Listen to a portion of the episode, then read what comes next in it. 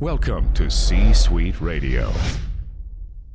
Welcome to another episode of the Open Mic Podcast. I'm your host, Brett Allen. On the show today, we have comedian and actor Fred Stoller. That's right, Fred is a fun and fantastic, a beautiful human being, and he has been a part of so many iconic projects in films, television shows, animation, the list goes on and on. And we cover all of that. Most people know him from Dumb and Dumber, Get Off the Phone, but there is so much more to him than that. He is just a fun and beautiful human being, as I mentioned, and I think you're really going to love this episode. We cover a lot from what it takes to get started in the industry, what it was like for him in the 80s, in the comedy boom, hanging out at the comedy cellar, and really being influenced by some amazing people, finding your voice, all of that and much more on today's episode. Again, thanks for joining in and enjoy the show. Idly hey! Welcome to another episode of the Open Mic Podcast Prepare to be astonished! with Brett Allen, Dude, we are so gonna party! a pop culture podcast. Oh, At the Open Mic, no topic is off limits. great Odin's Raven!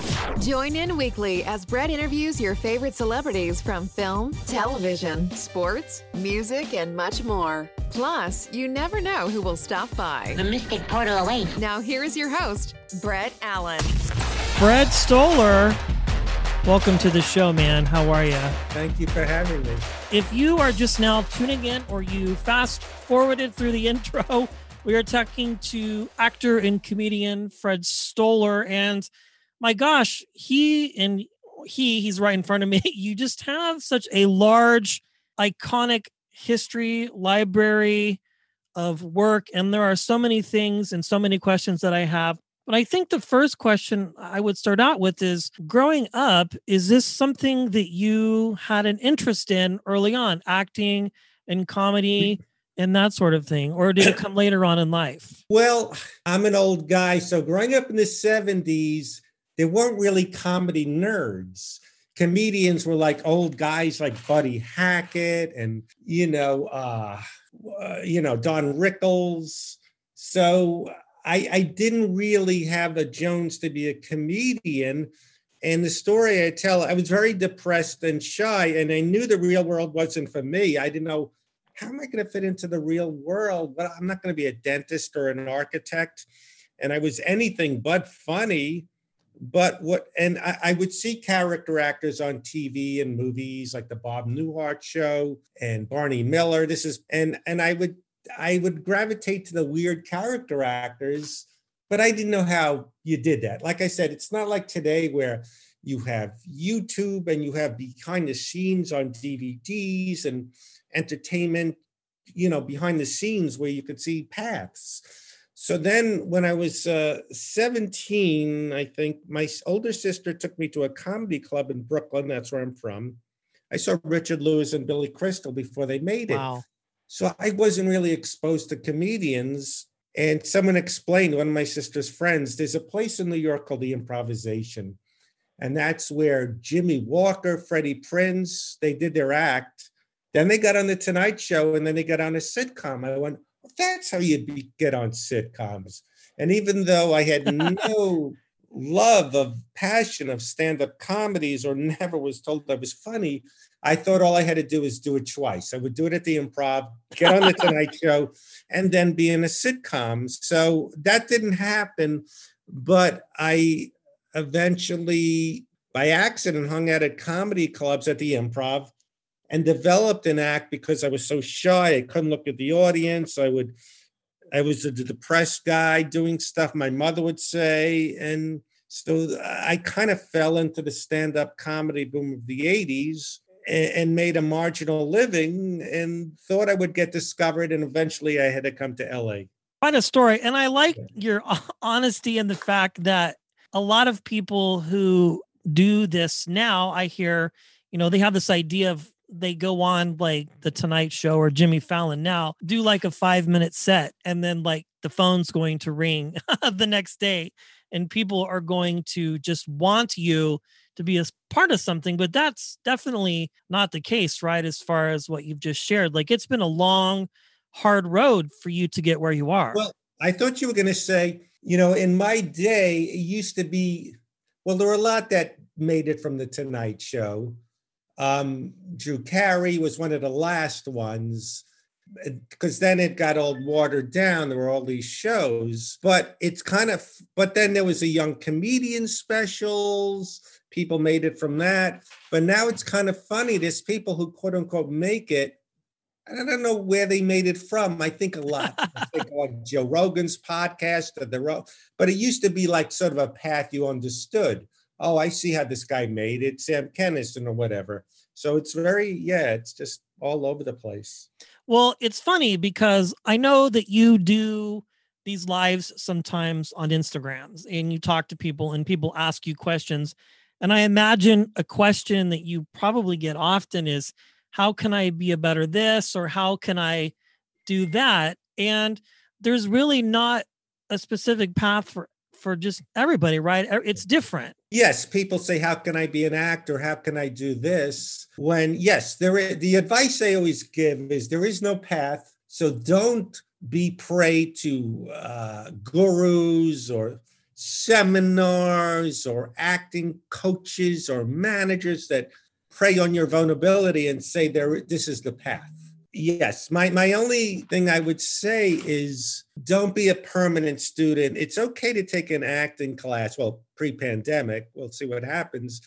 Is to share and be with people at your level and you share information. Like you can't do a comedy class to learn to do stand up, but it might be good to be with other people starting out. Oh, there's an open mic there or this. It's just, you got to be in the trenches of whatever you're doing and you can't dabble. This career that you have is not for the faint at heart, right? It's not just to kind of like pick and choose and decide, well, I might nickel and dime this or nickel and dime that.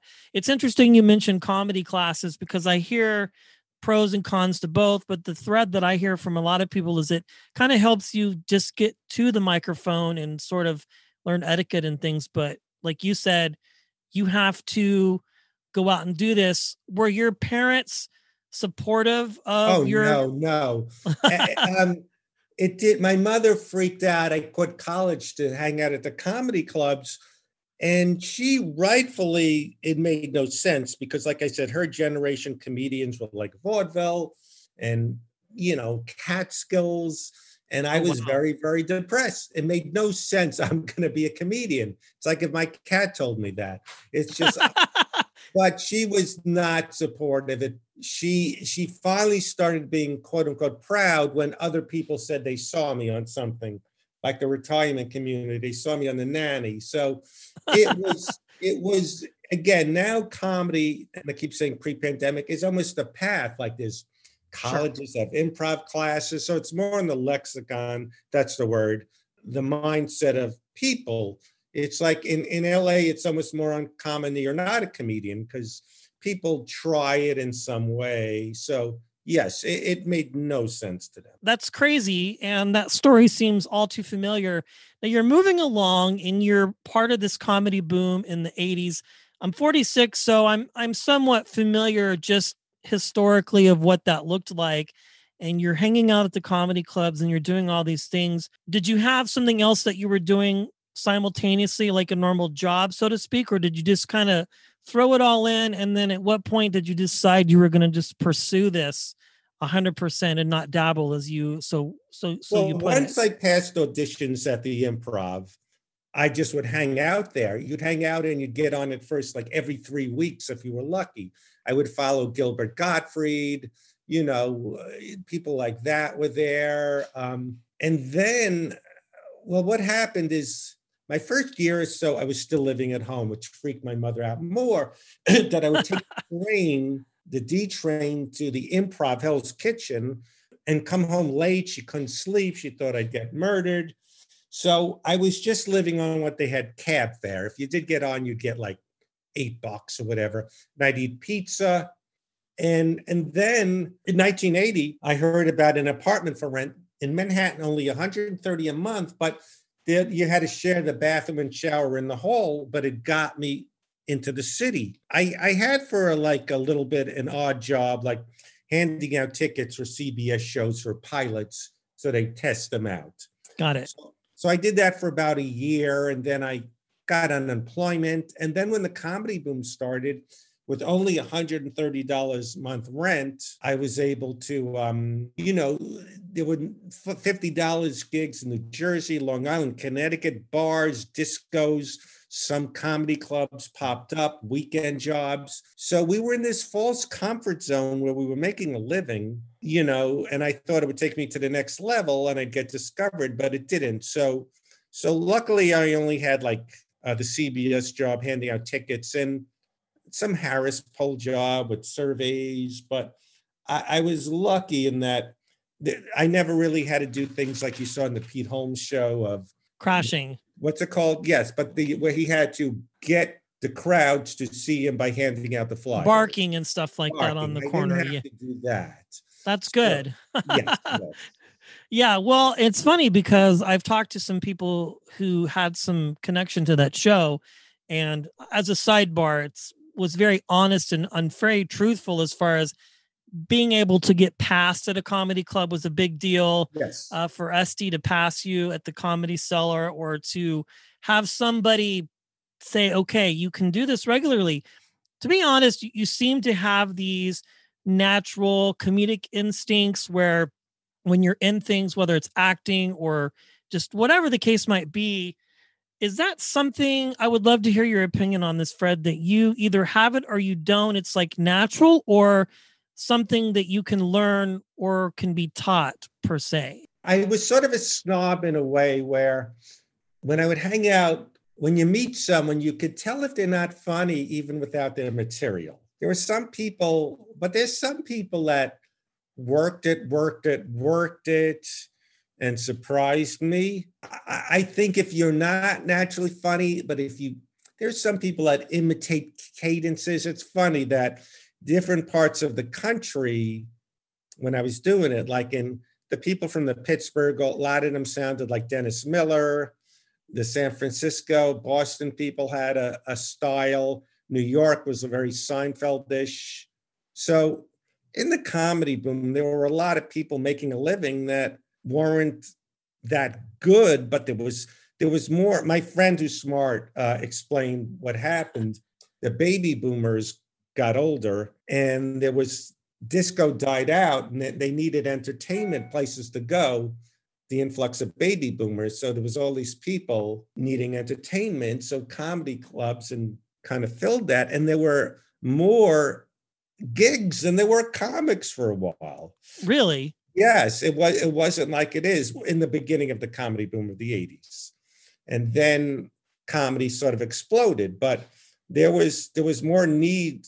If you were a comedian, all you had to do is like pick up the phone, and even you just had to be competent. So a lot of them made a marginal living that were very mediocre um, in my day because it was the comedy boom just started in the '80s. Anybody could just do it, you know, that had Well, some sort of a lot voice. of people that you would meet at the improv would be the place you'd meet and three comics and a lot of them were really bad but if you had a car you'd get gigs because you could drive the other two comics to the places in jersey and long island so yes there and, and that was in the san francisco scene of uh the 80s there were more gigs and there were comics they were in demand and until it got crazy and the comedy boom sort of it sort of died out with i remember you when i moved to la you could make a marginal living just doing evening at the improv comic strip live all these uh, rosie o'donnell at vh1 uh, caroline's comedy show. So there were such an influx of cable shows where it watered down being on the tonight show and stuff so kind of that the 90s there was just too many comedians on tv and that kind of made the first comedy boom die down Yeah, I remember that growing up. My parents watched a lot of those, and there were, my goodness, this is before obviously Netflix and Comedy Yes. Central, which Netflix now seems to be the new, so to speak, Comedy Central. And there was like all these avenues, but people were just going up. I remember like it was just comedian after comedian after comedian. evening at the improv was on five nights a week on a&e for a while it really watered down comics and a lot of stuff yes unbelievable just to hear those stories of that time frame where you know there was so many avenues for people to kind of get to where they wanted to get. And I've heard other comedians and actors like yourself talk about, you know, when they would go up, they would find themselves doing the Seinfeld or the Dennis Miller, you know, Yes. or the Lewis Black kind of those weird pitches and cadences like you described. Yes, yes. And they had to pull themselves back and go, wait a second. Or ironically, they would be performing and that person would be in the crowd and they didn't know that they were in the crowd and they would pull them aside as a young uninformed performer and go hey or, you know even to the degree maybe of even joke not joke stealing but kind of just repeating oh, what they heard on a record player or something like that Right. Lot, lot had- eh, were influenced by Robert Klein in New York. Yes. Mm-hmm. Love it. Love it. Well, I want to switch gears a little bit because you are a writer as well, and you have written a lot of different things. You've written a few books, you've written a few scripts. When you sit down to write either a joke or a script or anything like that in the comedy vein, what is your process to get into that mindset to write something? Like, let's take the Seinfeld scripts just as an example. I know you've talked about it a lot, or anything in general, maybe something less known. Like, what do you do to get into that space? Well, it's it's weird. A lot when I did stand up, my best jokes kind of hit me or said to me or from my life. I, I don't think I'd be good as like a topical joke writer on the Tonight Show. I, I'm not good at uh, you know. I mean, I never wanted to, or it would be just a job. But I'm not good at. I just guess I have my voice. I'm I'm not that good at.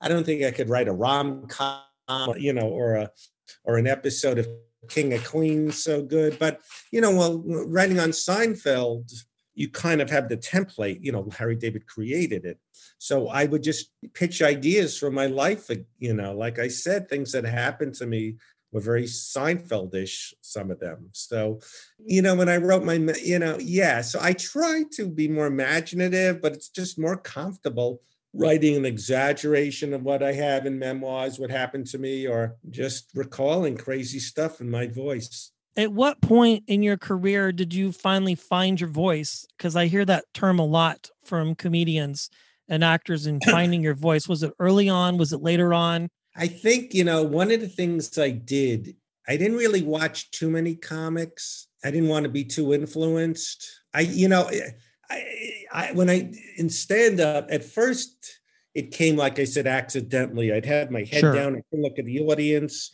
and I, I would just make nooses with the mic stand and do weird, morbid one-liners. But then when you'd go on the road, it got watered down a bit because you know you have to you can't just go into your act. You got to acknowledge what city you're in and do an hour and stretch out the material. So it's weird because like I I found my voice I thought early on, but then I I got to a point where I didn't want to and sometimes was doing an imitation of myself where I, I was going, oh, am I watering it down? Am I allowed to look at the crowd? Can I smile?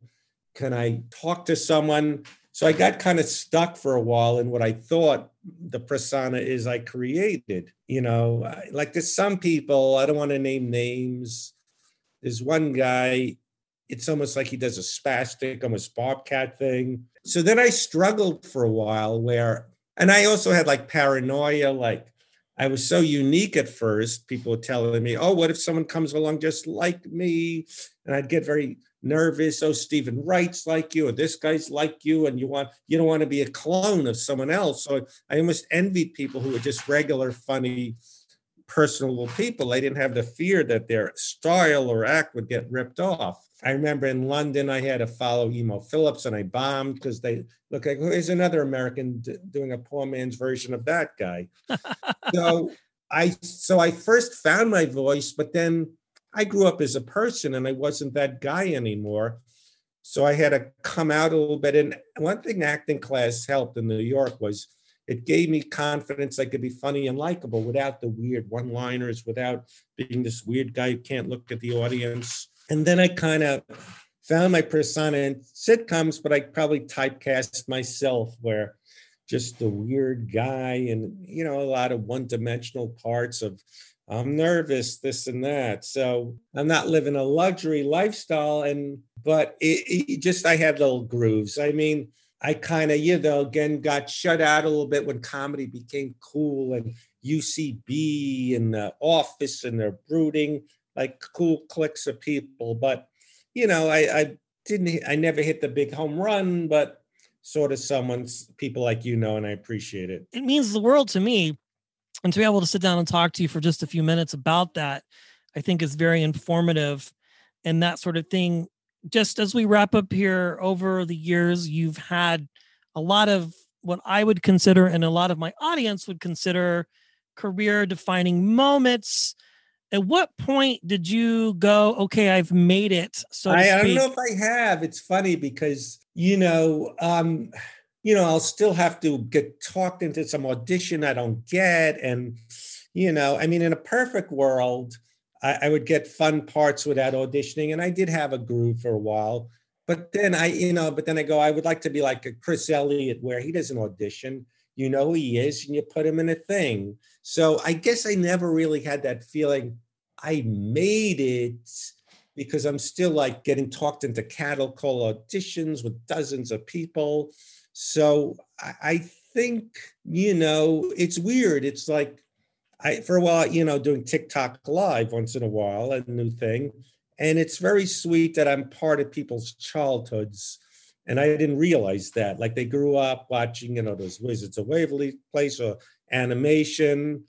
And uh, so, you know, then I changed perspective. Like, you know, if I was a kid and I saw Fred Stoller on TV, even though he's not famous, I go, I, I like that guy because I'm um, I'd relate to me if I was me. So again, people ask, what was your big break? There was not one thing like, all right.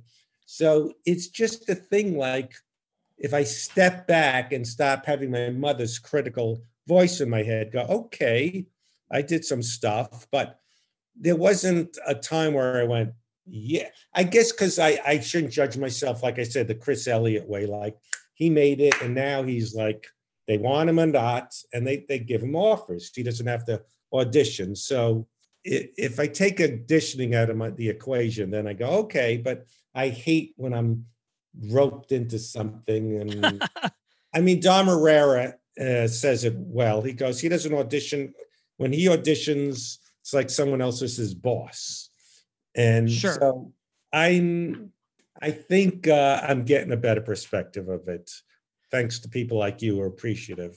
Yeah, well, it's a lot of fun. And just looking back, there's a lot of, as I mentioned earlier, these iconic moments where people know you from. In my opinion, and I think a lot of people's, you, know, you are definitely the people's champ as far as what we see when we watch you on TV or get your comedy and that sort of thing. You, as we wrap up here, one last question. You have a lot of things that you do offer for people to connect with you whether it's acting classes or joke punch ups or you listen to people's jokes. If people want to maybe take advantage of some of these classes uh, that you offer, Fred, how can well, they do that? Go to my Instagram or my, you know, there's a thing, there's just a tree link where I do uh, people buy uh, Seinfeld scripts or Zoom things or just like that. And I'm on Cameo. Those are fun to do. That's an app where you do shout outs. So just uh, yeah, uh, uh, someone ordered a Dumb and Dumber photo to get off the phone photo. So uh, yeah, there's an app called Gemi. I'm on Fred Stoller Gemi where it's a little store and you know photos and stuff. Wonderful. Well, Fred, thank you so much for your time and for being a part of this podcast today. I really do appreciate it. And keep me posted. And I got I got more out of this than you do. It really lifted me up. I appreciate it so much. Thank you very much. That brings today's show to a close. Goodly do. Thanks for stopping by. If you enjoyed this episode, feel free to share it with a friend and subscribe. It's absolutely free. The views and opinions of the guests do not necessarily reflect those of the host. Autobots, roll out. Go home.